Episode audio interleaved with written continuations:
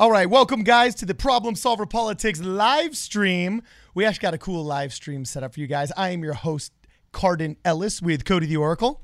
Hey, everybody. And And we also have with us today one Heidi Briones, candidate for office for actually uh, Congress from Oregon's first district. Heidi, what's going on? Hey, everybody. Everything's going really great. Glad to be here. Yeah, and she's rocking her Problem Solver Politics hat. I think you were in the first wave. You get credit. You're an original gangster Problem Solver Politics hat purchaser. Absolutely. This is signed, officially signed by Cardin and Cody. And it says, I love lesbians because I made them write that. Um, that's my thing. Actually, if I remember correctly, it was lesbians for Yang. Look on the inside no, of we your wrote "I love lesbians." But Oh, wrote, "I she love runs lesbians"? fan Twitter. oh, that's Yeah. funny. That's what and also beyond that, just a little bit of a, a little bit of inside lore. You, I, just, in general, have been one of our earlier fans. I remember seeing your name comment on our videos going way back. So I just thought it was very cool. That's why I've been having we when we started. We haven't done interviews for what I don't know. I think the last interview we did, we had technical problems and lost all the data, and then a bunch of crazy stuff happened. We could never get together. So we had, and I'm like, okay, I'm done with interview stuff. I'm tired of the audio not working, and that's why I've been watching you go from, like I said, I've seen you guys commenting on it and then just interacting on Twitter, and now running for office. I was like, when we start doing interviews, you're the first person I wanted to reach out to, made, made sure we had. no, you guys got me through, um, you know, the beginnings of the Yang campaign for sure. And all of that. Uh, when there wasn't a ton of content on there, you guys just brought it like hard. And it was amazing when I followed you Oh, the whole journey. So it's been, it's been fun. And now here we are together. It's great. Yeah. So um, basically, you've decided to run for Congress, and this is one of the really cool things that we really liked about uh, the Andrew Yang campaign that we actually had speculated in the very beginning that hopefully this would push the Overton window into um, you know more talk about UBI, and and you're obviously one of these.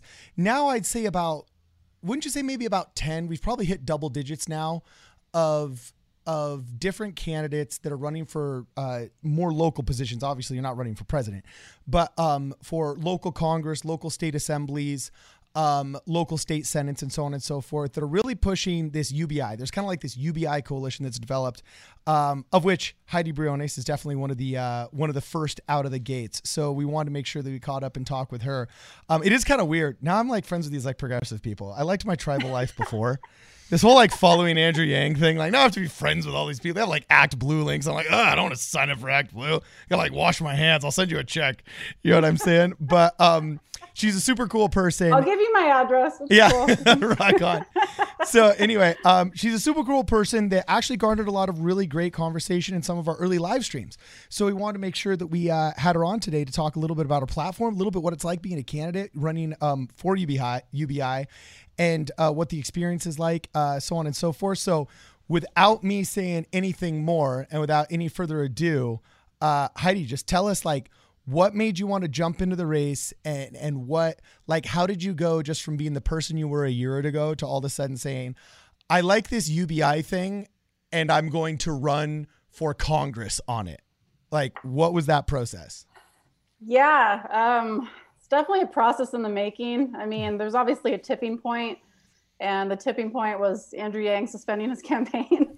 um, was my tipping point, and Okay. pretty much immediately after that, I decided to declare. But going back before that, um, you know, obviously, uh, there's there's some backstory, but you know, I had a Well, hit it. We got a degree time. in politics, and I didn't necessarily get involved in politics. I thought I was going to be a lawyer, and I decided to not do that, which was a good decision. And I went to Taiwan to teach English um, as a second language. So I did that instead. Uh, became a teacher for the better part of a decade, and teachers don't make a whole lot of money. Let's Yeah. be real. Hello. So I did a lot of other things um, in between then. I, I built my sales skill set. Um, I drove for Lyft um, a ton, so I got to know the gig economy. Uh, when I was a PhD student, I would um, do freelance writing and sales jobs on the side to just keep myself afloat. Uh, decided to leave uh, my PhD program in linguistics and went up to Reno, Nevada, and got a job at the Tesla factory and Oh, that was when I got uh, basically, uh, you know, introduced to automation. So they threw us on semi-automated lines where we were working uh, with machines building battery Oh modules. for no, you had to be part of the process. It's not even like they segregated the humans from the machines. You're actually forced. Like, did you did you start getting that effect? What was that movie Ex Machina? Where like Yeah. a human will forget that they're dealing with a machine and start imposing a personality on it. I can't remember the name of the effect that it's called, you know, or like just like there's the Rorschach test. I can't remember the name of the test, but there like supposedly there's a test where a human stops remembering that it's dealing with a machine and it and it, and it forgets that it's dealing with a robot. Did you ever reach that point where you just started like talking? Did you name Not them like in quite. I mean, 2001: A these robots Space were Odyssey? Pretty, you know, they weren't like that type of robot. They were pretty, they're Oh, pretty okay. basic. They're basically like an, an assembly line that was, you know, automated, and we would do our one little task, you know, our one super repetitive part to it. But it does get weirder than that. I mean, um, Elon would come by actually a lot. Saw him like several times on my actual line, um, checking out what our processes were and how to make it more efficient. Well, One cool. because we had a huge push for the Model Three. Model 3 um, Mhm. the battery modules had to get made crazy fast because everybody was like they were Yeah. back ordered. Um, so we were helping with that, and then also so that he could make his automated lines run because they were basically not running um, like he expected them to and smoothly. So they were basically taking feedback from us, from humans, Yeah. on how to make their automated line work. So even crazier than that. hey, how can we get rid of your job faster? you know what I'm saying? yeah, That's like- exactly. yeah. And for me, it was like, hey, this is kind of a fun job for me to do for a little bit. But a lot of my coworkers, this was like they moved from the Midwest, from the Rust Belt. This was like their thing. They were like, I'm making 17 an hour now. I used to make 10 bucks an hour. This is amazing. Like, I, like I can, I can actually afford things now. This is great. Yeah. And I'm just like, oh my gosh, like they're gonna, they're gonna get rid of your job. Like this is, this is, this is sad. Um, so that's kind of when I got introduced to the concept of automation. And then I heard um, Elon Musk mention um, universal basic income. I heard, I think Obama in a speech mention it. I just heard certain people talk about it, got into it. I thought it was a fringe type of thing. Didn't really think it was anything that would happen anytime soon. I knew it would happen eventually, but I was thinking like 50 years, you know, out in the future. Yeah. And then, uh, you know, ran into Andrew Yang's campaign probably back, I guess, February ish of last year. Started, he started popping up, and I was like, what? There's somebody actually running on this? Like, is he legit? Yeah. And then, of course, went down the rabbit hole with everybody else. Um, watched everything obsessively uh, that I could find on him. Read through all his policies. I'm like, this guy's legit. I like it. This is pretty cool. Let's let's see what we can do. Volunteered for him. Created my little lesbians for Yang deal. And yeah, just got so obsessed that the second he dropped out, I was just like, well, we can't stop here. Like if we we can't be the cult of Yang. Like we gotta Yeah. continue this, you know? like, we gotta make this actually happen. Oh, that's too funny. So, so uh, did you did you literally like just go on the internet and print out the the the FEC paperwork that night? What what happened? Pretty much. It was like the next day. I was like, how to run for Congress. Like it's like that. Like, Yeah. it was like that. And I was like, what's the barrier of entry in Oregon? And it turned out it was only a hundred dollars to get on the ballot in Oregon. So I was like, well, that seems extremely low. So I think I could do that. And so I just did that real quick. It's Um, only a hundred bucks. Yeah, a hundred bucks. And then, but I realized that there's a trick to that. So yes, you can get on the ballot for a hundred bucks, very low entry. But uh, to get into the voters pamphlet, where people actually read about you and know who the heck you are, since we're vote by mail, everybody gets their voters pamphlet, little booklet. That's twenty five hundred dollars. Okay, I was about to say, yeah, it's three grand here in California. like, okay, so that makes a little bit more sense. Do they get you to if- like per picture and then like per no, no, for a picture, it's more. It's such a racket. And the other thing is, if you want it translated, it's eight hundred dollars more per language. So it's like the smorgasbord fee that you can pay. You know, you're like, ooh, do I want to cater to the Vietnamese crowd? That's an extra eight hundred bucks. Like, if you literally want to get the top ten languages in Los Angeles and you're running for Congress, you need a down payment of like ten grand, dude. you know Oh, what yeah. I'm saying? It's gnarly. Oh yeah. Okay, cool. But I got the signatures actually. It was 300 signatures was the other. You could do either or. So I actually got Yang Gang together. This was back before we were obviously living in a pandemic. Uh huh. Um, but I got them all together in late February, and we went out and we canvassed, and we got the 300 signatures. So Yang Gang came through for me. The PDX Yang Gang was awesome. Okay, so were you wearing your problem solver politics hat during the process of gathering signatures? I gotta admit, I wasn't. I was wearing a math hat and a math. I'm totally math kidding beanie. with you. I'm totally The kidding math with you. hat probably gets you more signatures in the yeah, I was not gonna say. Was- Probably a better idea. Um, so anyway, I have to read. I have to. Can I? Will you indulge me? And can I read a little bit of your about Heidi section because this was so beautiful. I loved it. I really, really loved it. And I'm only going to scoff twice. I only found myself scoffing twice. So if, if I were a teacher grading this, this is like a 98%. That's an A. All right. So anyway, hello, my name is Heidi Briones. I live in Hillsboro. I love the people and natural beauty of Oregon. I love that opening statement. It shows you're a normal person. Um, it says, I also love that Oregonians are open-minded and progressive. I've learned, uh, I bristle the word progressive now. That's my only bad one. Oh, I just, ugh. but I like you and I love citizen politicians, and you're a citizen. So we're to keep rolling with this. I grew up in Southern California and often think, wow, Oregonians are what Californians used to be like. There's a lot of states that are like that now, where you go to them and you're like, wow, this is as cool as California was in the 80s before we all ruined it. You know what I'm saying? Before corruption and homelessness and pandemics and massive illegal immigration, topped by the fact that they're taxing us like literally to death. So, um, and I, I, I'm not even to get into that. But anyway, um, wow, Oregonians are what Californians used to be like. Always think of innovative ways to make tomorrow better. People used to say everything happens in California first, but to me, that has changed. Now I believe everything happens in Oregon first. Um, I am not ready to cede that everything happens in Oregon first yet from California. As a California myself, I'm not willing to cede that yet, but I continue because I identified this. Okay, I, I really identify with your story here at just just as a fellow millennial. You and I, I swear, we have like the same story here. The story of how I became a political reformer is in many ways ordinary. That is to say, my life challenges reflect those encountered by almost every young middle class person of my generation. And, and, what she's about to say here, audience, I felt. I felt in the core of my being. At the same time, I have lived an extraordinary life, having taught school abroad for several years and coming to the understandings of the realities of global, globalism. Allow me to tell you more. Like most people in my generation who were raised in middle class and working communities, I was taught that if you worked hard and got a great education, the American dream of prosperity and stability would be achieved. I was taught the same thing, Heidi. I think that was a great way to introduce who you were. And she continues saying, I believe those values uh, and got a great education. I earned a bachelor's degree from the University of California, Santa Cruz, then a master's degree. Uh, but the robust job market I was promised didn't exist. I graduated in 2007, Heidi. Yep. Four months. Yeah. 2006. Yeah. You, uh, 12 months, me, six months before the crash of 2008, which Steve Bannon says is probably the single largest, most defining geopolitical event um, literally of our lifetimes more than 9-11 and i, I actually yeah. agree with them i actually agree with yeah. them um, and then you continue to say instead millions of americans were losing their homes to foreclosure and the federal government's answer to that crisis was to bail out wall street investors and ignore main street homeowners this is where i think progressives and tea party people are absolute brothers like people say they're on the mm-hmm. opposite on the opposite ends of the spectrum no way dude that mm-hmm. i love that sentence instead the federal government answers that crisis, which is bail out Wall Street investors, ignore Main Street homeowners. I have always had an adventurous spirit, so the absence of a strong job um, market made me easy uh, to accept jobs te- teaching English. And you went overseas to Taiwan and South Korea.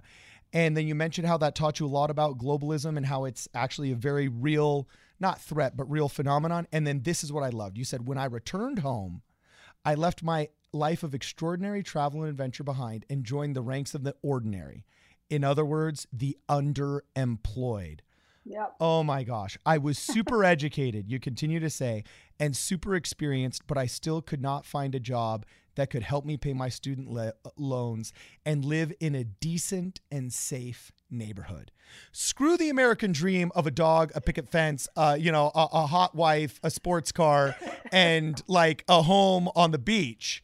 You know, like we're just asking for a decent neighbor uh, a safe neighborhood with a decent home and being able to pay off your own student loans and you couldn't get that. So i worked in my um, in my field in part-time jobs and low salary positions until i couldn't take it anymore.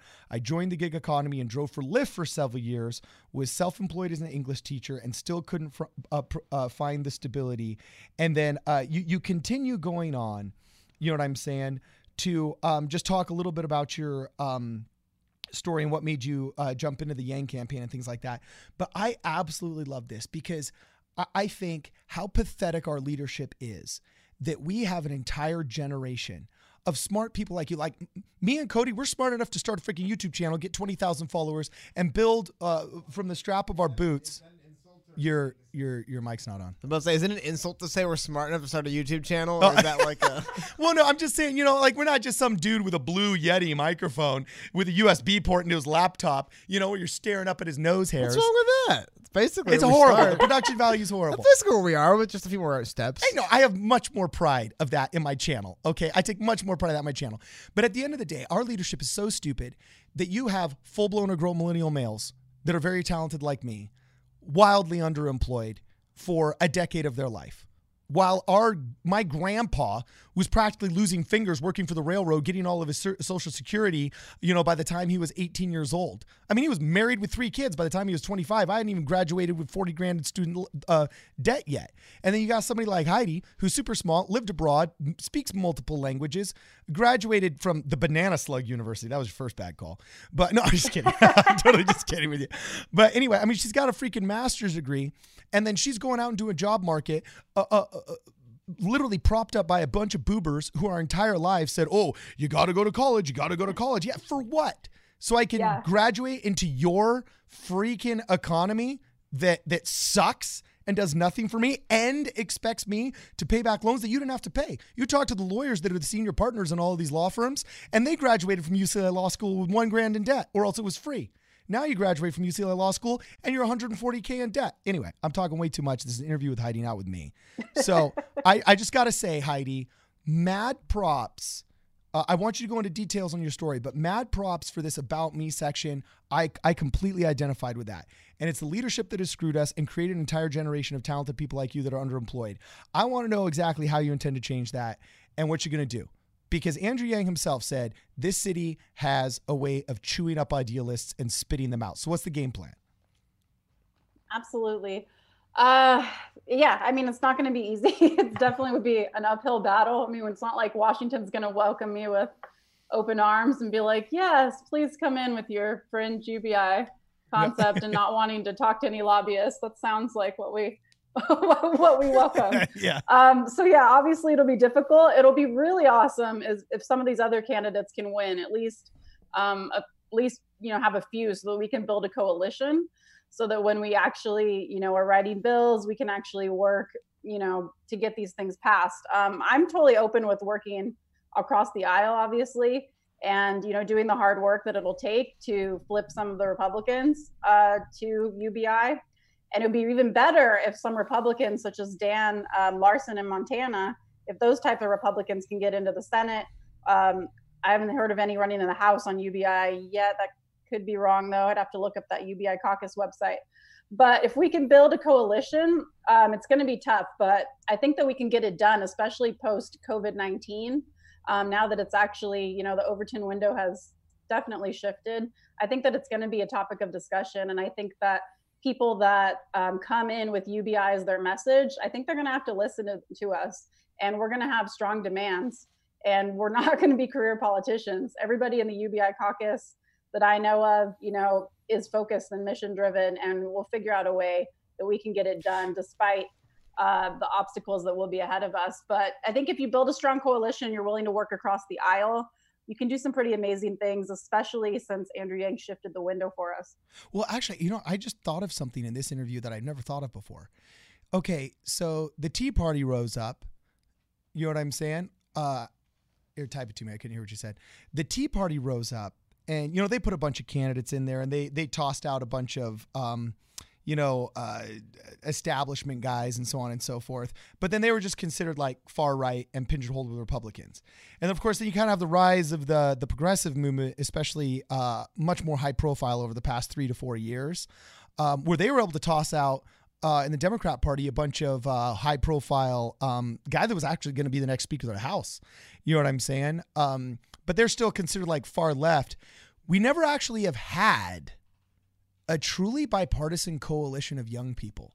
Like if mm-hmm. there were a UBI caucus and you could say like, yeah, we got three Republicans and three Democrats from six different states. Yep. That's small, but that's really powerful.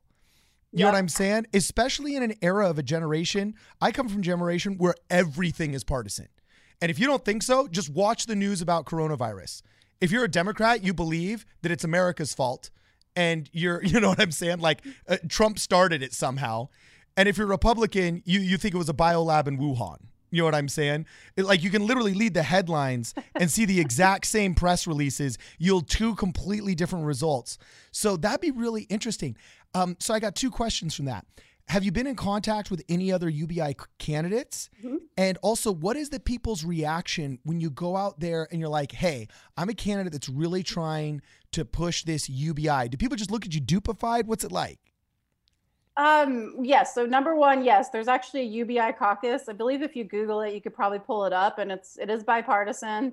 Um, it was started by a guy in California, Ryan Blevins, who did run for Congress. He didn't make it, but he started the caucus, which is nice. You can actually look up and see all the people that are running on UBI, and there's uh, mostly Democrats, but there's some Republicans there.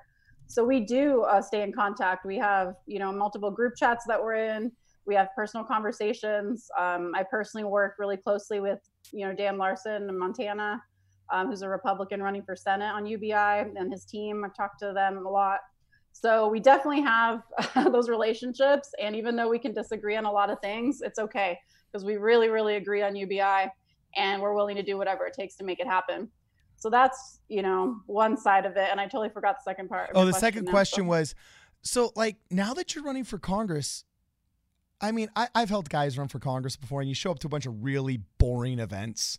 And, and, and you're just surprised. You're like, are these eight crusty people really the decision makers for who endorse? You know what I'm saying? The the the the X, Y, or Z county, you know, Republican council or whatever, or you know what I'm saying? It just it blows your mind how crappy some of these councils actually are. You know, we envision like, oh, a fully functional FEC elected a group of of of individuals and public servants, and then when you show up, I mean, it's worse than a retirement villa. You know what I'm saying? So, so what what's it like when you go to a lot of these events and things like that? Um, do you feel there's a general understanding of UBI? Do you feel that you kind of just have to explain it to a lot of people? How's that go down? Yeah, uh, well, unfortunately, I've been mostly campaigning during coronavirus. Oh, I haven't gone to too many events with the crusty, the crusty folks. But uh, when we were canvassing, you know, back in uh, February before, you know, shit hit the fan, so to say, uh-huh. uh, we did have a lot of conversations. Um, we had some pretty interesting conversations with like some older people about UBI. Uh, they all knew what it was. Like nobody was like, really, what is that? I think maybe we got one lady that was like, explain to me what that is. But most people knew what it was. Um, they were somewhat fam- familiar with Andrew Yang. They were like, oh yeah, I kind of liked him, that kind of thing. Um, they're like, I'm not too sure about UBI, but you know, I, I don't know. I'll think about it, kind of a thing. Or some were just on board. Um, so I think that Oregon is um, a little bit ahead of their time in a lot of ways, and Okay, we do cool. live in a pretty open-minded kind of area around here. So you got Nike here, you got Intel. Um, you know, I'm not in a super rural area, so when I'm canvassing over here, people are pretty aware. Um, and some of them, you know, I get supporters that like me for all different reasons. Some of them just like my general vibe. Uh, some of them like me because I'm openly gay and I'm running, and they think that's cool. Um, there's all kinds of different things, and then I can lead that conversation into, yeah, but I'm running on universal basic income, and they're like, oh, interesting, and like, that is kind of a good idea now, especially with coronavirus. When I brought it up to people, they're just like, yeah, I definitely think we should have one right now, like for sure, like absolutely, like, and then maybe continue it on after. I don't Yeah. know, but for sure right now. That's and not a like, tough okay. sell. So the conversations are getting easier and easier um, as we go through this. Yeah. So, like, has it, it's so interesting you say that I'm campaigning during uh, coronavirus, like right when people have basically received their first UBI check ever. I know the Trump checks are stimulus; it's not UBI, but really, it's the first check from the government that somebody has received in an unconditional manner in my adult while. life. Since the Bush one, but I was W, barely uh, an yeah, adult. I, no, was barely an adult. I didn't get it either. I'm just saying, technically, W did give people. What was it, 500 bucks? 500 bucks, I think. Yeah. Yeah, I think it, it was 600 actually. I remember getting 600. Okay. Gotta- gotta make That, sure. that might have just been because I was a registered Gotta look out for Republican back W. then. I think he gave out extra. No, I'm just kidding. So so we got some super chats. Cody, hit hit the super chats. We got some questions. Okay, cool. Well, um, You got to put the camera on you too. I know. It's First been of on me this whole time, and I'm feeling awkward. Uh, shout out to uh, Captain Kel Hey, Diggs. Cody. there you are. Yeah, so I'm still here. Uh, just a, a shout out to Captain Cal Dig. Super chat said Heidi for governor of Oregon. Hey, or also you guys might be. We were talking about it. You might be folded into. Hold on, we'll talk about that one second. I want to get to James Abrams. Also fifty dollars. What's up, guys? What's going on? And sub Heidi, you rock. Uh, Yang Gang currently on the New Jersey to West Virginia near Kentucky line, 82 miles away. Will listen, can't type back. Roland. P.S. This was pre-typed. Try to start until I pull over. LOL, Yang Gang. Well, thank you very much. Man. Um, but- James, I love James. Thank you, James. He's one of my best supporters. He's awesome. Oh yeah, no, he's a very cool guy. Yeah. Very cool. I mean, that's one of the cool things about.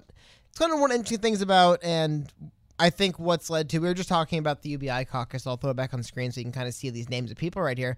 That was one of the things I wanted to kind of ask you about. Was what we talked before about when you kind of decided to run, but there is definitely. I've, I've had so many people, you include some people, just speaking. There, it's almost like running on UBI, but not just UBI, Universal Basic. Kind of the kind of the I don't want to call it Yangism. I don't know the word for it, but kind of like the Andrew Yang idea of the, the future of politics.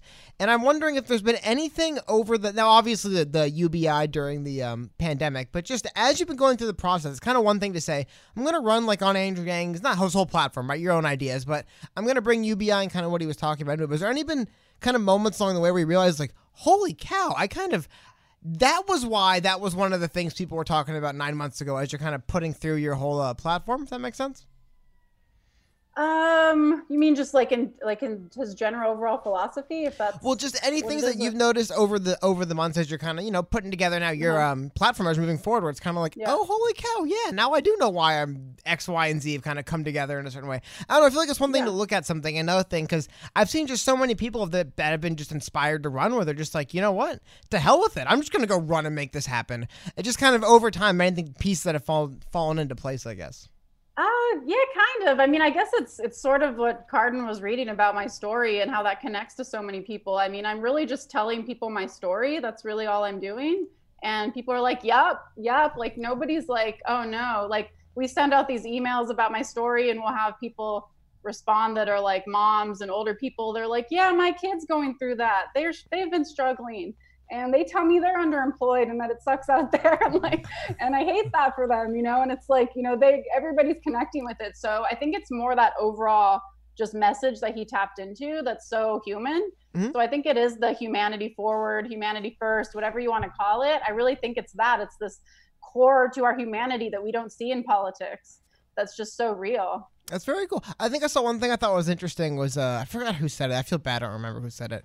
Uh, hopefully it wasn't you. I'd feel really bad if I forgot it was you who said it. But someone brought up um, it was something Andrew Yang had done. We're talking about something, and someone's like, "Oh my god, who let like an empath run for president? Right? Like who let somebody like who actually feel like, that humanity first kind of start run for president?" So I think it's really cool you say that. So the second thing I want to get into, I want to ask you about one thing that's interesting for you guys. You're up in Oregon, and Oregon actually has been, I think, since what, 96 predominantly vote by mail. I mean, the idea of voting by mail has been mm-hmm. just how things, like you mentioned before, everyone gets their booklet, so it's different. But has there been any ways, obviously it's interesting for you because it's like your first campaign you've run, but kind of what are some of the interesting ways you've had to pivot into now learning how to, because there is no playbook, I don't think, for how to campaign during a pandemic. You can ask somebody, well, what should I do? Yeah. Well, go knock on doors, go shake hands, go kiss babies. Can't do any of that. Has there been anything you've kind of noticed, like, okay, this is working, aside from doing podcasts and stuff like this, where it's kind of like, I don't know, how do you pivot during the um the pandemic? I guess running for any office. Yeah, I mean, luckily, um, it all sort of is a perfect storm because uh, most of my volunteers are Yang Gang and they actually do better over digital. So I think it might have been harder to motivate them to like get out and knock doors with me because they're not like the typical like progressive like grassroots That's you know funny. bunch necessarily. They're more like I'm on the internet and I'm I'm Uh-huh. gonna you know, I'm gonna help this. So we've done a ton of text banking, which has been um, one of the number one things so far that's worked uh, very efficiently for both fundraising and voter outreach. And then also we've done Facebook ads that are performing really well because my message was just so timely. Like I was talking about this before it happened. So literally now I can be like, hey, wouldn't it be cool if you had somebody in Congress that was proactive and had thought of these ideas before? like, like this all went down and we already had UBI and we already had like these these things set up. Wouldn't that be nice? And it comes from a very genuine place and people can connect with that and they're like, that person makes a lot of sense. So I think that um, you know, harnessing the Yang Gang's talents and getting them involved digitally and they've made me graphics, you know, they've helped me with my website. Um, they've helped me set up text banking, um, you know, Facebook ads, videos, editing, all kinds of things that they've helped me do. I mean, if you saw the video that um, Andrew Yang re- retweeted, where I was calling for volunteers, I mean, that got like 30,000 views. That was a pretty good one. So Sweet. I think that you know we've been able to harness it really well. So I think it's going really well. I mean, it's kind of tough because there's no polls or anything, Uh-huh. um, or real data, but um, so far we have a really good response. Well, that's what I, that's the other thing I was going to ask you is is obviously you're not a democratic democratic establishment candidate, and I don't know necessarily what the demographics of Oregon's first district are. Um, Uh, pretty blue. pretty blue. Okay, so solid blue, solid Democratic. Yeah. oh, ugh. No, I'm just kidding. Oh, good. So It gives- anyway- gives a chance- it's better than a solid me. one. Yeah. Yeah, anyway. exactly. Well, no, it's just that oftentimes more fun districts, like our district is actually pretty fun because it's 37 registered Republican, 37% registered Democrat, and then like, you know, 20 some odd percent registered independent. So it's a fight every election. If you're in a spot where like, you know, if, if you're 20 years ago when we were solidly red, if you were a Democrat in our town, it sucked. You know what I'm saying? Because you just knew you're going to lose. Yeah. Uh, so uh, the, the other thing is, um, so okay, so your area is mostly blue, which means there was already somebody lined up to run in this race, and it was either an incumbent or else it was somebody who is, you know, already been in the party, already been an establishment player. We have it right Li- here. Like, It's what's your Mrs. Uh, biggest Suzanne competition? Bonamici. Oh, sorry, I apologize. I stepped on your answer. Yeah. Suzanne Bonamici. Yeah. Okay, so so are you getting flack from the establishment for running? Are they just ignoring you as a fringe weirdo candidate? Like, what's what's Yeah. Like, literally um, we've what's going on? Flack. Like we've gotten like some weird emails where people are like, "How dare you run?" And then I had some weird guy that found me on Twitter and then found my email and was kind of mildly harassing me for a second for running against an incumbent during coronavirus. He's like, "How dare you run against a Democratic incumbent? She's trying to do things for our district during coronavirus." Okay, and I'm yeah. like. She hasn't done anything. She's been in there eight years, and that's why we're struggling. like, Yeah. like, Well, yeah, like, why wouldn't I run against her? Come on, like that's ridiculous. Like I'm primarying her for sure. Come on. So what are your main arguments against your what's your main arguments against the incumbent candidate? Is it just like, hey, they're sitting on their duff not doing anything or, or what's what what's There's that. She's um yeah. I mean, mostly it's just. I mean, she's been in politics for 13 years. Um, most people that I talk to that don't like her just say she's very blah, doesn't really do anything. They don't like vehemently hate her. A lot of them. Some of them do. Like if they're very far left, they might just vehemently hate her because she's a corporate Democrat. You know, she takes corporate PAC money. Um, you know, she's not afraid to take uh, corporate money and all of that. And she just kind of just just kind of coasts. Um, so a lot of people are just kind of over it um, when I talk to them about her. My beef with her is that she's on the, uh, believe it's called Space Science and Technology Committee, Okay. and she's never once mentioned job displacement by automation that I could find, and she's literally on the technology committee. So that's like very disturbing to me because even if she wasn't pro UBI, you got to have that on your radar. And- uh, and- so and you- that's what I'm talking about. And, and that's also one of the biggest, most heavily automated areas. I've been to these factories. Yeah. Our district is one of the number one defense districts in all of the world. In fact, Buck McKeon, our old congressman, was head of the House Armed Services Committee because every major factory for Northrop, Boeing, Rockwell, JPL, all that is, is in our district. Okay, and and when you talk to these guys and they build a new factory. I've known a lot of these executives that are in a lot of these different firms. And one of the first things they did was they talked to Ford and GM and the major automotive producers and they said, Hey, we're going to build a factory to build the, the F 27 whatever airplane, you know? And they said, What recommendations do you have us? Uh, do you have for us? And 15 years ago, these executive friends of mine were saying, yeah, their first recommendation was ne- uh, uh, go robot, go robotic. Whatever amount of money you have to invest into robots, it's more worthwhile than HR. And we have to have at least 40% of our assembly line be human beings. And let me tell you, that 40% costs us more than all the robots combined in a decade between getting mm-hmm. sick, lawsuits, union violations, sexual har- harassment allegations. You know, the number one bit of advice that the automotive industry had for the production of its cars giving to the executives of the defense industry in, industry in manufacturing their airplanes and their drones was get rid of the humans. You know what I'm saying? So if you're having an opponent who's not recognizing that like the largest industry at least in, in my district at that time besides maybe entertainment and Hollywood, you know what I'm saying?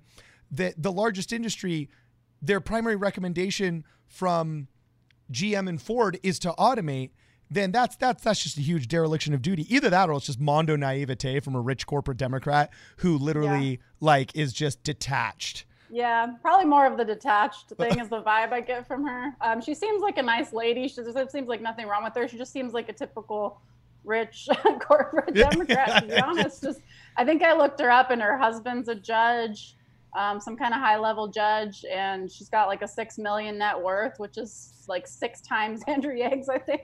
Wow. So That's I pretty mean, good, she's, yeah. you know, she's she's pretty cushy. She's got a nice little setup, um, and she sees it as a career, from what I can tell.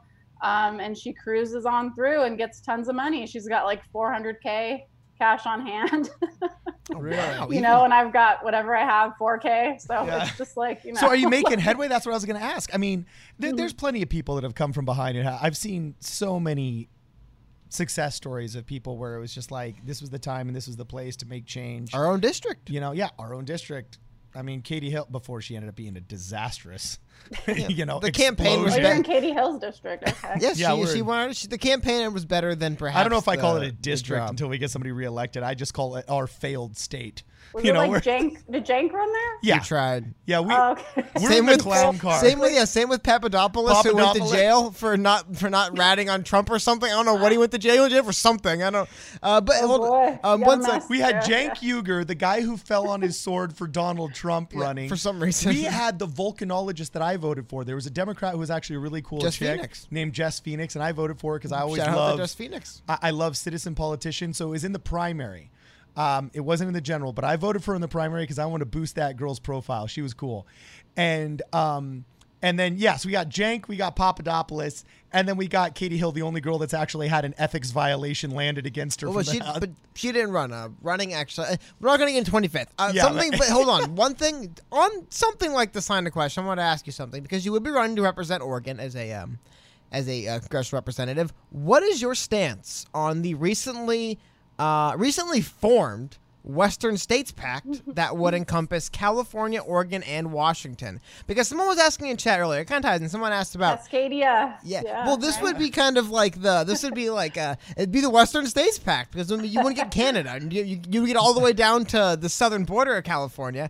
But because part of the reason why this is being formed is to help reopen the states, and someone asked something in the chat about what your stance and kind of our stance in general on reopening the country now is. So I wonder, would that be something you would support just in office? Because right now it's coming as a big thing. Uh, obviously, is the states would you support states deciding basically across the board when they should be reopening, as opposed to a federal reopening, or the um, or the inverse? I know it's kind of a big question, but I just mean because we're seeing stuff happening, like California, Oregon, and Washington making their own little pact and saying we'll reopen when we're ready. Thank you very much. So I'm just wondering your thoughts on it.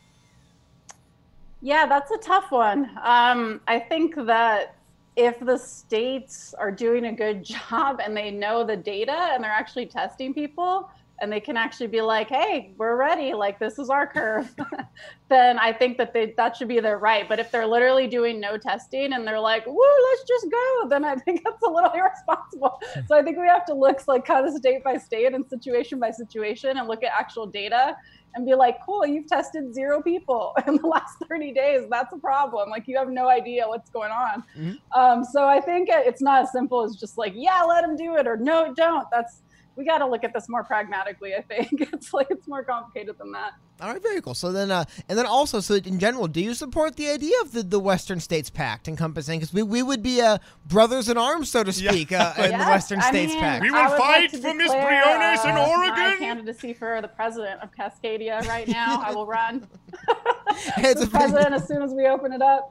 Um, no, that'd be awesome. That'd be dope. I mean, obviously, I lived in California, so I'm used to you know talks of like we should secede or there should be NorCal and SoCal or and then I lived in Santa Cruz, which like talked everybody talked there all the time about being their own country. We're like, we're just gonna be our own country. And I'm like, shut up, like there's no economy here. but like, like but you know, so I've lived in lots of places like that. But I gotta say it would be epic. I mean, what if we had like um, you know, a high speed rail from like LA to Seattle or San Diego to Seattle. You know, like that would just be just amazing and it would be the most kick ass country ever. So I definitely support it in theory and I'll definitely run for president of Cascadia. Um, pragmatically, I don't know how it would happen, but yeah, I support it. I support Cascadia. Oh, that's very cool. That's very funny. The, the Republic of Cascadia. Now, Yeah. here's the interesting thing, though. If she were now the the the, the first female president of the Republic of Cascadia, and first that, of many different types of presidents. yeah, in the Republic of I was like, say, well, then she'd have beef with that Marcus guy that had sent that uh, that that open video to the Oh. Islamic Republic of Iran. You have to be and de- careful about the and declared Iranians, yeah. himself the future president of California. So what No. if from Cascadia there was President a of Cal secession? Exit, not of California, of Cal Exit. Oh, of Cal Exit. Separate yeah. story. I'm sorry. No, he no. said, "I am the future president of the new Okay. Republic of California, the independent Republic of California." It's a separate story. that would be, Let's go. I guess. I'll run against him. Let's Yeah, go. that would be one of your first. I guess one of your first actions as president of, uh, of the new uh, Western States Pact to stop in California from then seceding again from the Western states. There was one thing to secede. Like, we've had enough of this now. We're seceding again. But then uh, I guess just to get back in a little bit more serious, uh, in general, I want to ask because I'm wondering how. What has been going on for you as a candidate? Because I'm sure, generally speaking, they would organize. There'd be some state lo- and local level events that a candidate like yourself would be appearing at. I mean, there'd be all kinds of things coming up in the next few months. You'd be trying to go spring festivals and stuff. With all that shut down, has there been any communication? Have you been able to find anything from the state on what they're going to do with these upcoming elections? They're just going to say, "Well, people got the pamphlets, so vote through those." I mean, has there been anything they've been trying to say about setting up virtual town hall events, or has that kind of just been like, "Hey, look, we're not. There's no public events at all, guys, so you're kind of on your own." Yeah, I mean, it was weird because right before it was declared an actual national emergency, I was getting all these emails from, you know, like the Democratic Party, like, come to these events. And it was always super expensive. So I was just like, what? Like, like five grand and we'll put your name on the thing and you can schmooze with all these like big wigs. And I'm like, cool, not really my scene. um, so I was getting some of those, um, you know, things. And then it sort of just stopped. And uh, the only thing I've seen as far as virtual town halls uh, was I believe the incumbent's done a couple.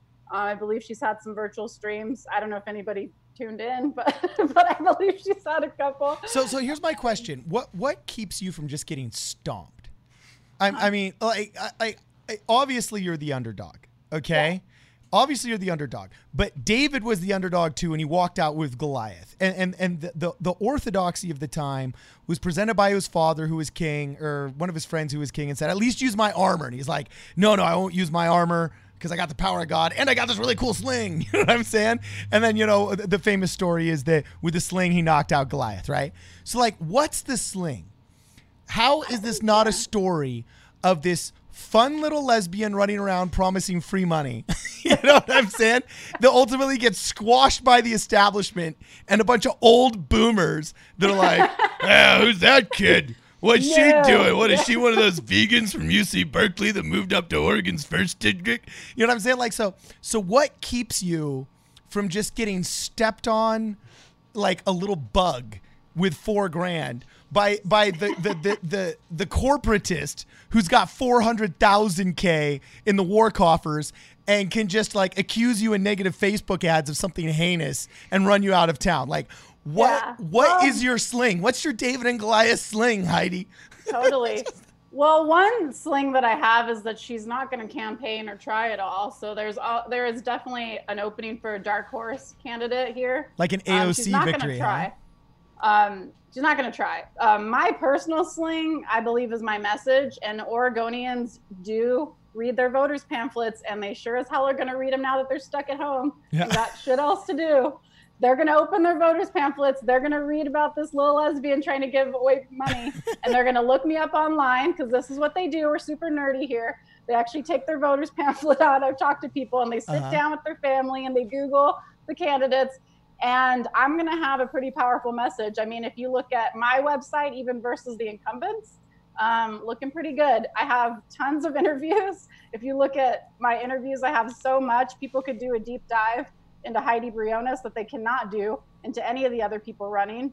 Um, I do have two other people running um, against Bonamici with me, I guess. We've actually talked a ton, and we're kind of building a coalition among the people to take her down. Oh Um, so basically, they're going to look at the people that are running. They're actually going to sit there and have the time and have an informed decision. And they're going to see a lot of cool stuff about me and really jack all about everybody else. So I'm basically, my sling is my message. And my sling is, unfortunately, the situation that we're in, giving people that time to actually do that research that they normally will do times 10 and vote by mail. I mean, all of this combined creates an opportunity for me. Yeah, see, I was about going to say what's so interesting is, um, I don't, in my mind, I almost view coronavirus as being a big flattener, flattening a playing field.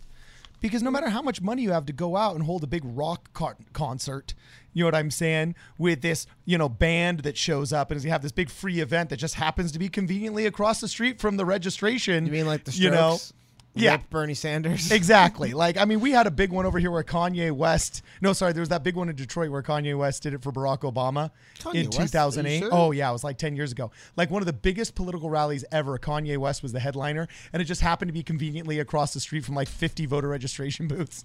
you know what I'm saying? It was crazy. You know what I'm saying? Well, those kind of high dollar events that the people with 400K can pull off. You know, we've all seen them. These uh, uh, lavish fundraisers, the wine caves, the five hundred dollar a plate McDonald's burger meals. You know what I'm saying? the wine Cave, right yeah, now. the wine cave. Yeah. So, so like They got those up there in Oregon. They got wine caves in Oregon. you got wine caves. Well, there's a lot of wine in Oregon, so yeah, they probably have a wine cave somewhere. I guarantee it. Yeah. So, so I, I view is, is has coronavirus really been kind of a flattener? Because now, no matter how much money you have, you can only spend that money basically on Facebook ads. Facebook ads, Um, yeah. But at the end of the day, those Facebook ads just drive traffic to a lot of these sites that show you who the who the candidates are, and ultimately you end up just looking them up on their website, and that's a big equalizer. That's a great equalizer. So has coronavirus kind of equalized the playing field, or do you feel that people with more money still have a big advantage? Like, I know you've never run a congressional campaign before, so you don't have anything to compare it to, but like, ha- has it changed any of your strategy? Do you feel like something's working? Like, h- how has coronavirus actually affected that? I mean, yeah, the data that we have shows that what we're doing is working both from Facebook ads and text banking. So far, very effective. And I think, yeah, the fact so many different factors have leveled the playing field. And the fact is, is that people, you know, realize how fragile our economy is right now. And they realize that Congress hasn't done crap about it, including the incumbents that have been in there for a better part of a decade. So I think that I'm relying on them um, to think. Um, and I have a lot of faith of the people in my district. They're actually pretty savvy um, as far as the conversations that my volunteers have had. So basically, you know, we can still reach them in their homes. I have phone banking that I'm getting set up this weekend. We're going to call everybody. I have some dope Facebook ads dropping when people get their voters pamphlets. Um, I have some ads dropping about how I'm a proactive candidate and your incumbent is not. All right. you know, I have I have some really cool ads dropping that people are going to see, and she's not going to do any of that because she doesn't think anybody's a threat.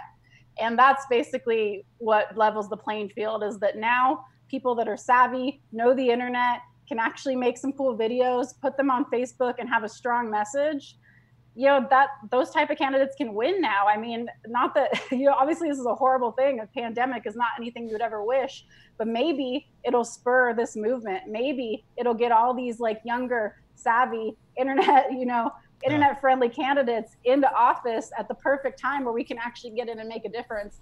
That's the that's the best possible scenario.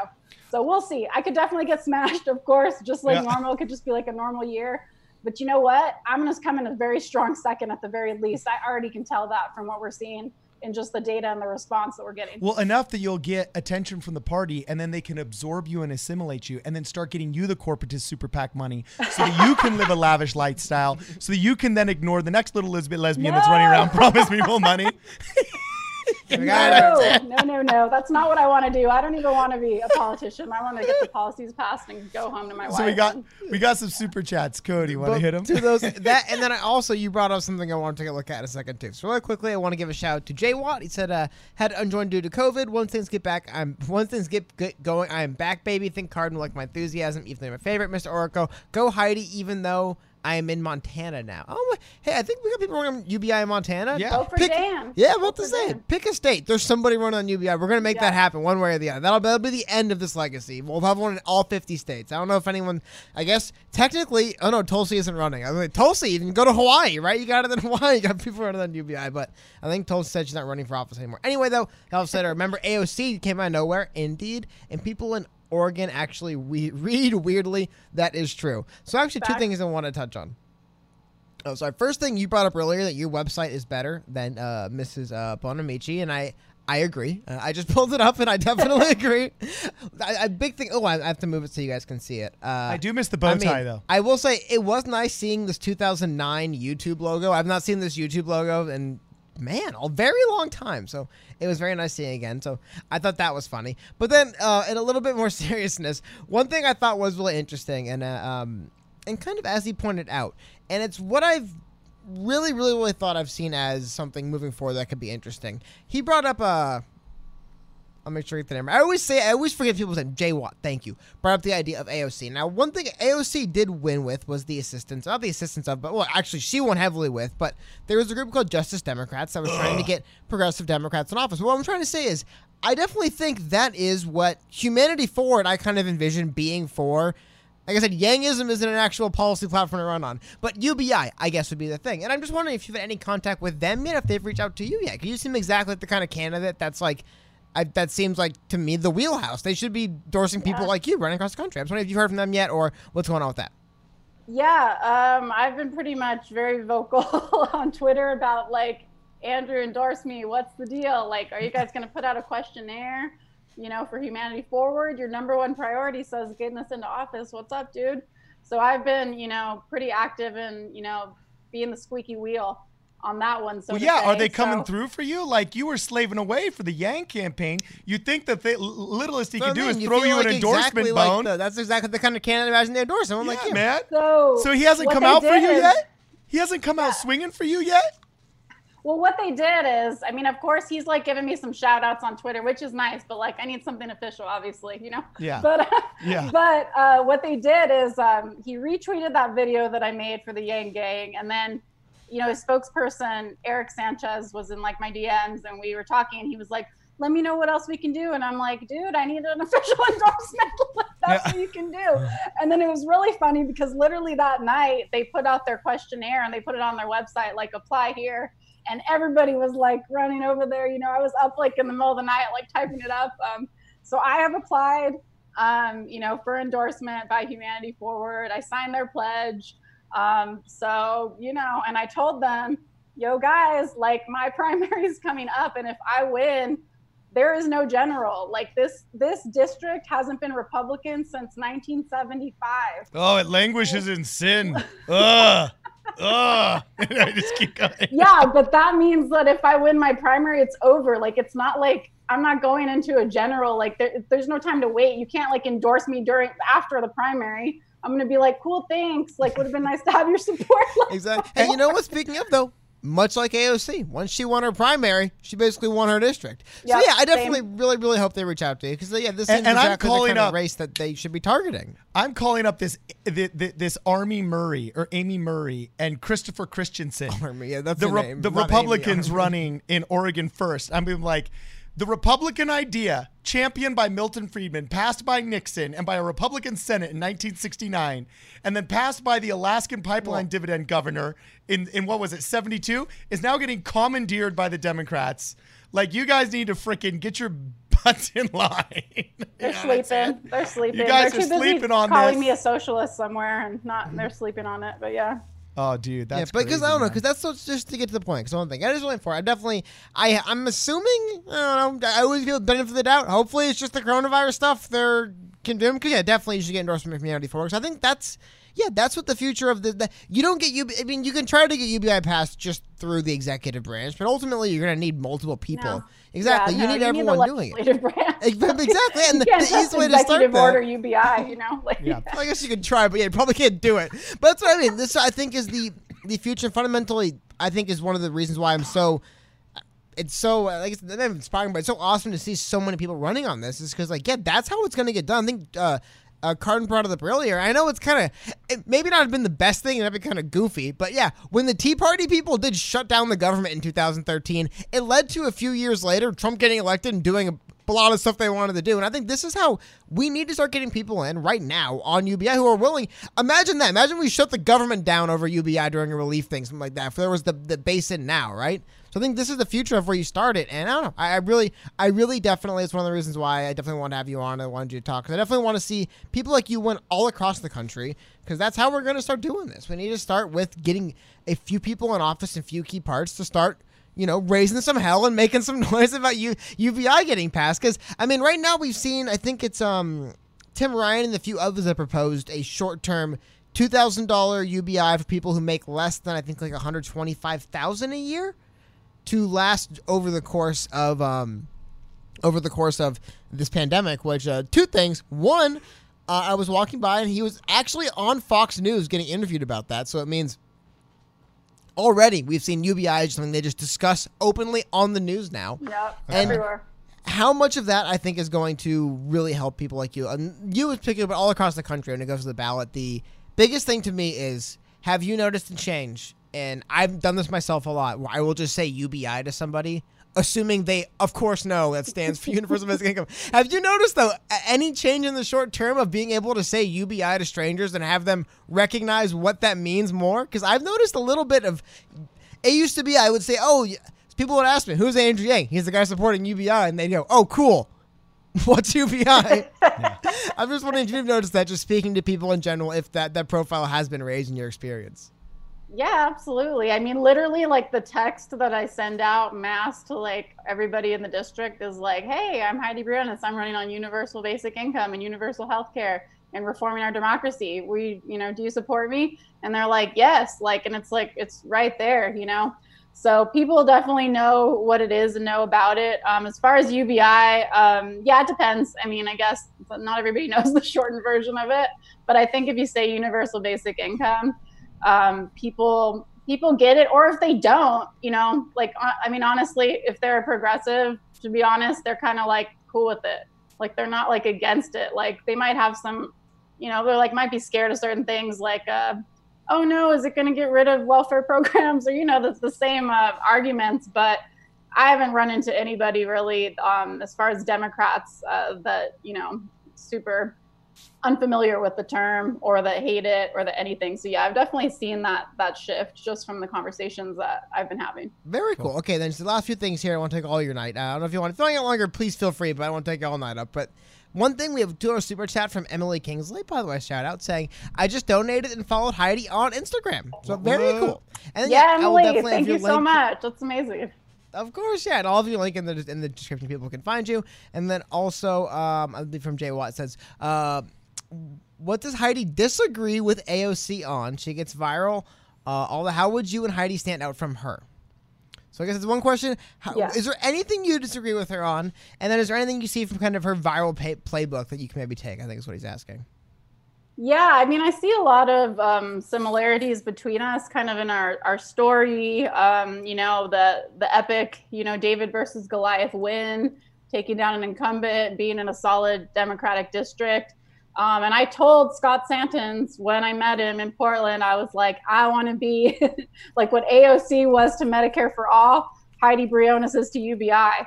You know, so in that sense, like definitely. What do I disagree with her on? I mean, there's a lot of things. You know, I think that she misses the mark on on certain things. Uh, she's a lot more Green New Deal. and Green New Deal. um, taking over all homes. Green New Deal.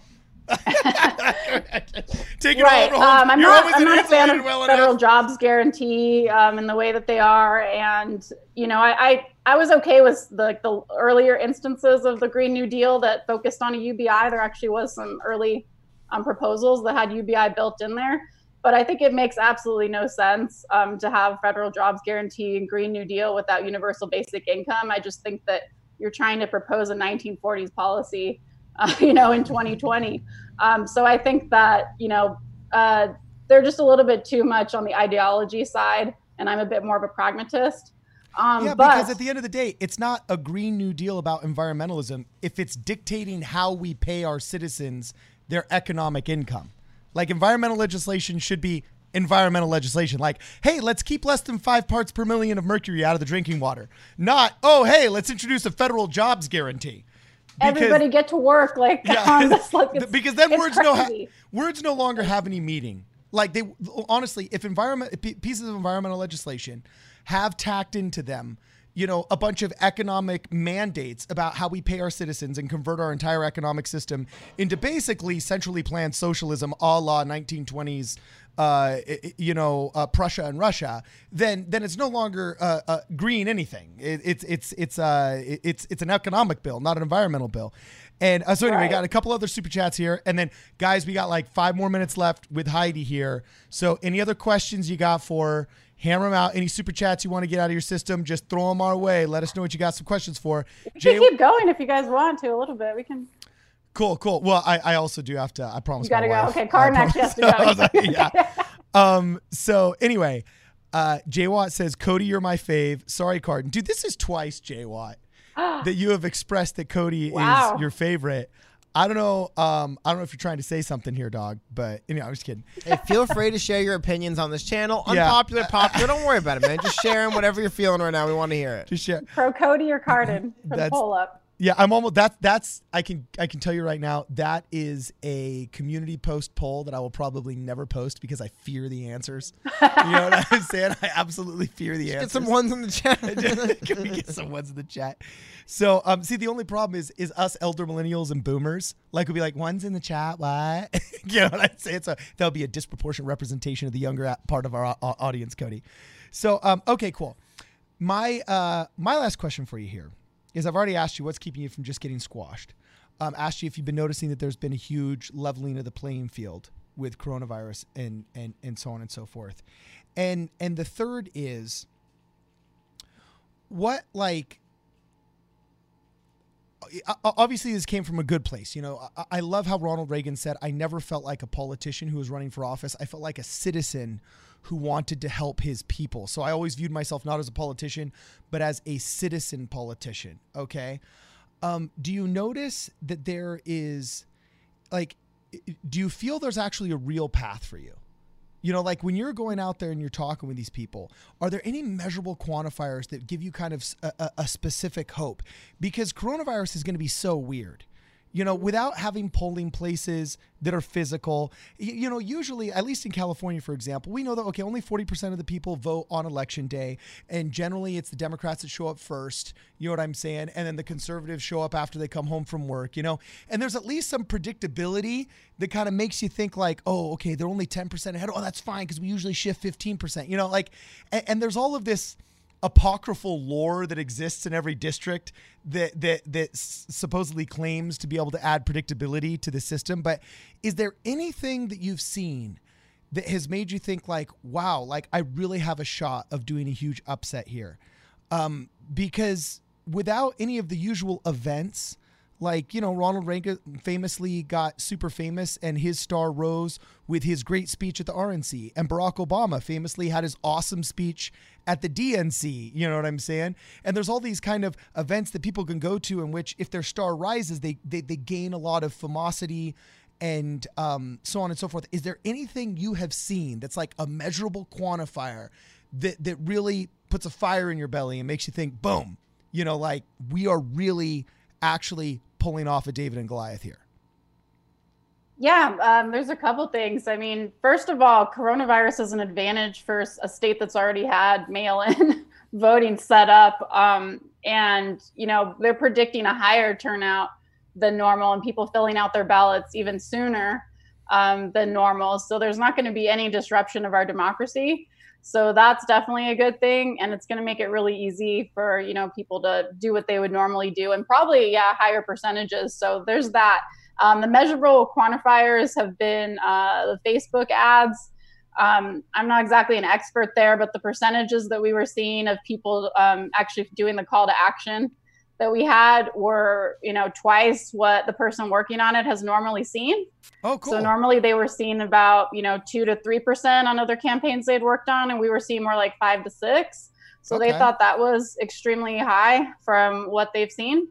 That was quantifiable. Um, the other quantifiable thing was responses from text banking. I have a lot of experienced text bankers that have worked on other campaigns, other UBI campaigns in California, and they were saying they weren't meeting nearly as much, um, you know, no's and people were supporting the incumbent. A lot of people were way more open and wanted to have long conversations with them about me and who I was.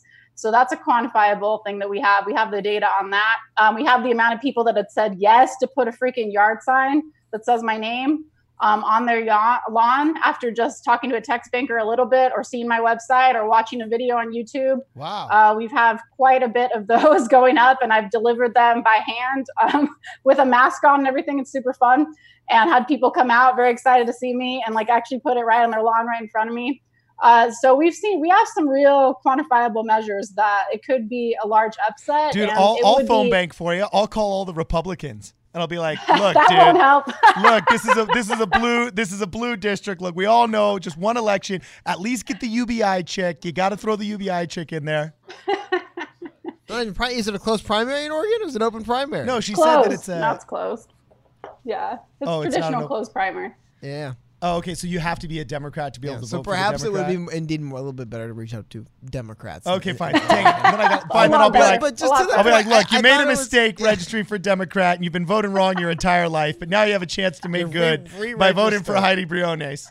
You know what I'm Change saying? Change your registration yeah, I'll right be now. like, yeah, you can change your registration after this phone call, but make sure you vote for Heidi Hey, I first. guess, I guess if you get a if you get a thousand people to, to register Democrat, and that's that's a pretty strong pitch. Hey, I got a thousand people to register. yeah, but I need a lot more than that to win. So, but yeah, so right. that's not where I have to focus. I gotta, I gotta win Democrats over. exactly. But one thing I thought was cool you brought up earlier, and I think it was funny. Um, you like to bring Cardin brings this up a lot. What is it? It's the it's the Bane quote from Batman. But I think in Yeah. the, as we move on. F- further and further now down this like just the pandemic and i think just as elections are going where it's moving online i definitely think people coming from this kind of yang genesis uh, in, in sports they'll call them coaching trees right? You'll have like one head coach and his assistant becomes a head coach and then eventually all these people are head coaches.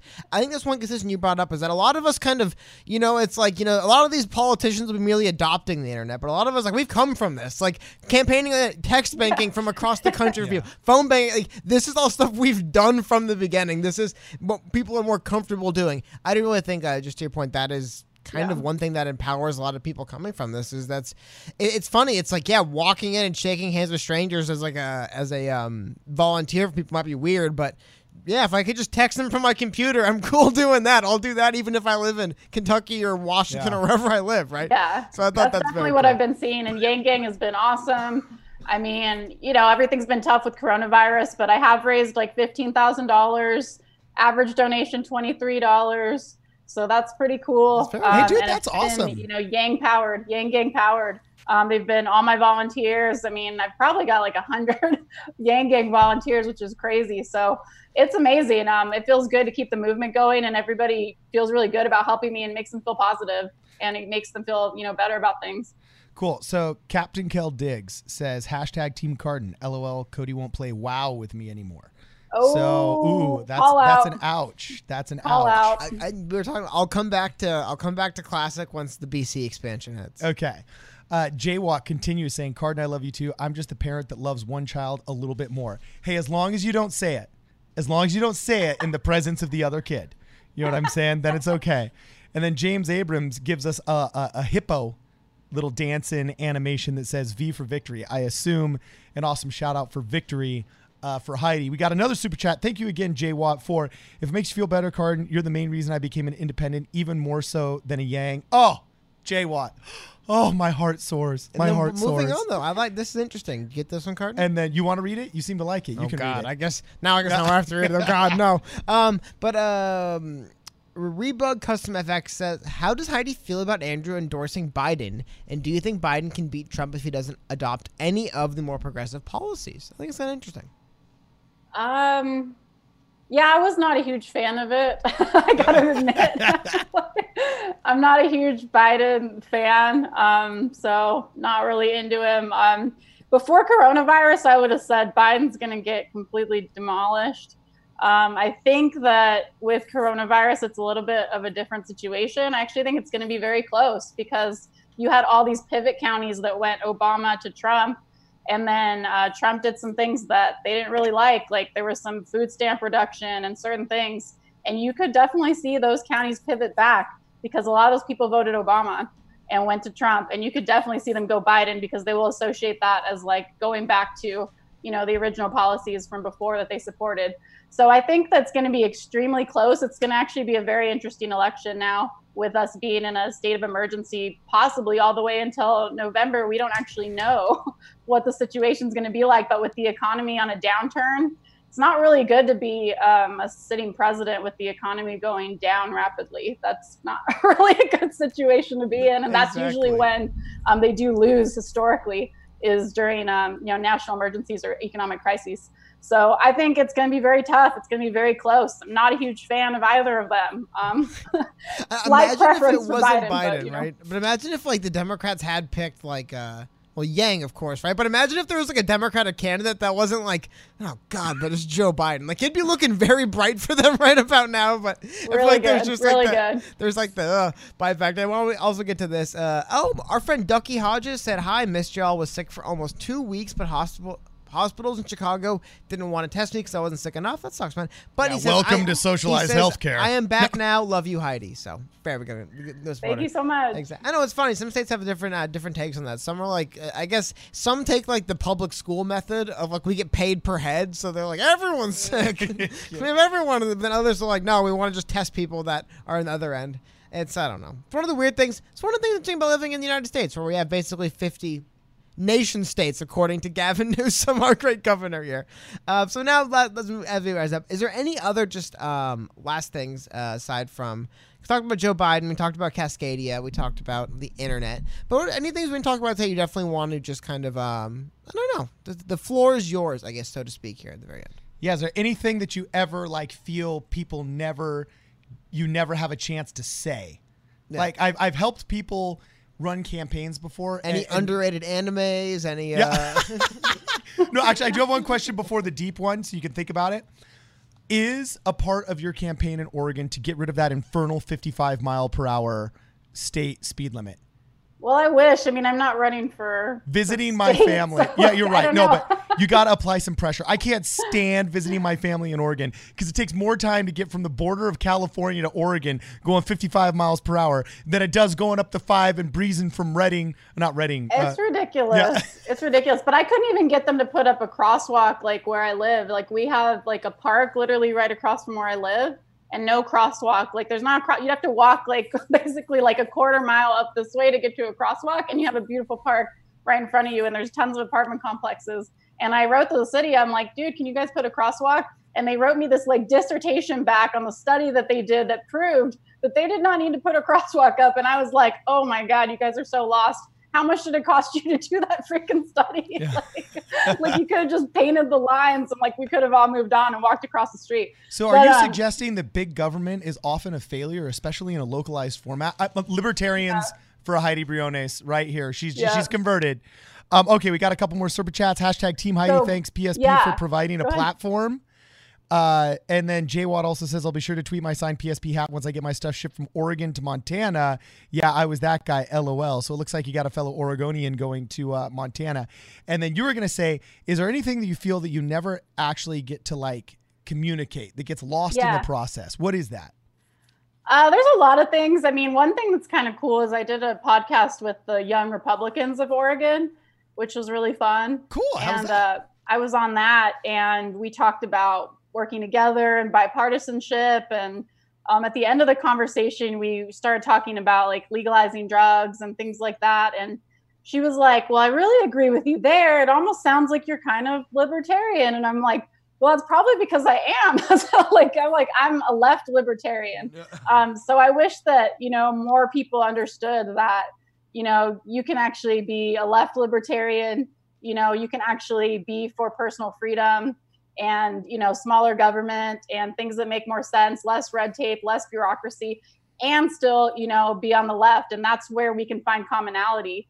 So I wish that more people understood. Um, you know that kind of place that we could find commonality with the right and the left and we don't have to have these you know false false uh, dichotomies anymore where it's like ah you're a socialist and you're a fascist or you're this and that um, we just really need to find where our commonalities are and i think that uh, me being a left libertarian that's something that you know Yang was in my opinion i think that he was a left libertarian and i've been waiting for that candidate my whole life and this is our time if you feel like you're kind of on the left but you're also kind of a libertarian um, I think that this is our time, and we could be that Tea Party esque movement. So I think that uh, this is a great moment in history, and I wish more people realized like how important it is and how we can actually get these type of policies done. All right, Cody, who was that guy that gave the epic barn burning speech from the floor of the New York Stock Exchange calling for a tea party? Who was that again? It was the Chicago Rick Santelli, exactly. But like Rick Santelli. that's what we need. We need like a non-cringe Tea Party from the Democratic side. I think that's what we W- was need. Heidi Briones' talk right now on Problem Solver Politics as she drank a Red Bull. I saw that Yeah, Red Bull. sugar-free. So, Sugar-free. so as she drank the sugar-free Red Bull, calling for bipartisanship from the UBI caucus, is that our Rick Santelli? Was it? Who was it? Santinelli. Someone in chat's gonna be Yeah, like, "You was that her- it's Rick Santinelli or something? Yeah. So that, was that was that her Santinelli speech? Hey, time will tell, so to speak. Right? Time will tell. Okay, cool. It could have happened right here. Yeah, it could, Solver Politics. it you could have guys, happened here. right here. So anyway, um, this has been totally awesome. Thank you, Heidi, for hanging out with us. Yeah, thank you guys for Um, having me. This is a dream. I love it. Yeah, you stay on. Don't hang up because as soon as we stop the live stream, we're still going to talk Well, to you. also hold on though. Before Yeah? we, please, I'll post the link in the descriptions. Yeah, let people know where to find you, uh, where to get you on Twitter. You're very. By the way, you are the second, only the second verified Twitter guest we've ever had in the show. So just want to make sure we make sure to remind people that you gotta you have to carry that to you forever. Make sure your obituary says verified on Twitter. Fit a hundred years Absolutely. from I had now. to hustle butt to do it, and it was like two days before Twitter decided they weren't verifying political candidates anymore for Oh, like wow. whenever. So I like I, I figured out how to do it, and I did it real quick, and they actually verified me. It was it was pretty awesome. Hey, got it all on Um, top. Yeah, please yeah, let people please where to go to find heidi2020.com. It actually redirects to my new website now, but you can still use it. You can go to heidi2020.com. Um, you can check out my policies, my videos, my other interviews. Uh, donate if you feel inclined. Um, if you can't donate and you got a little bit of time, um, you can always sign up for text banking or phone banking, and we'd love to have you. Happy to you know talk to anybody on Twitter too. Definitely follow me there. I'm super active. Um, and if you follow me and then you're active with my posts, then I'll definitely follow you back and, you know, we can DM and chat about whatever you'd like. So totally open. All right, awesome. Uh, we're going to provide links to all of this in the description. Thanks everybody for hanging out. This is Problem Solver Politics. We will see you guys in the next video. Boom. All right, I think that went well, Yes, that That was a lot of fun. sweet. That was awesome. dope. dude. Awesome. Oh yes, thank you for hanging out with us. Yeah, no, that was awesome. That that was a dream. I'm telling you, like I was one of your first follower fans. Like, you know, whenever something new would come out, I'd be on it. And if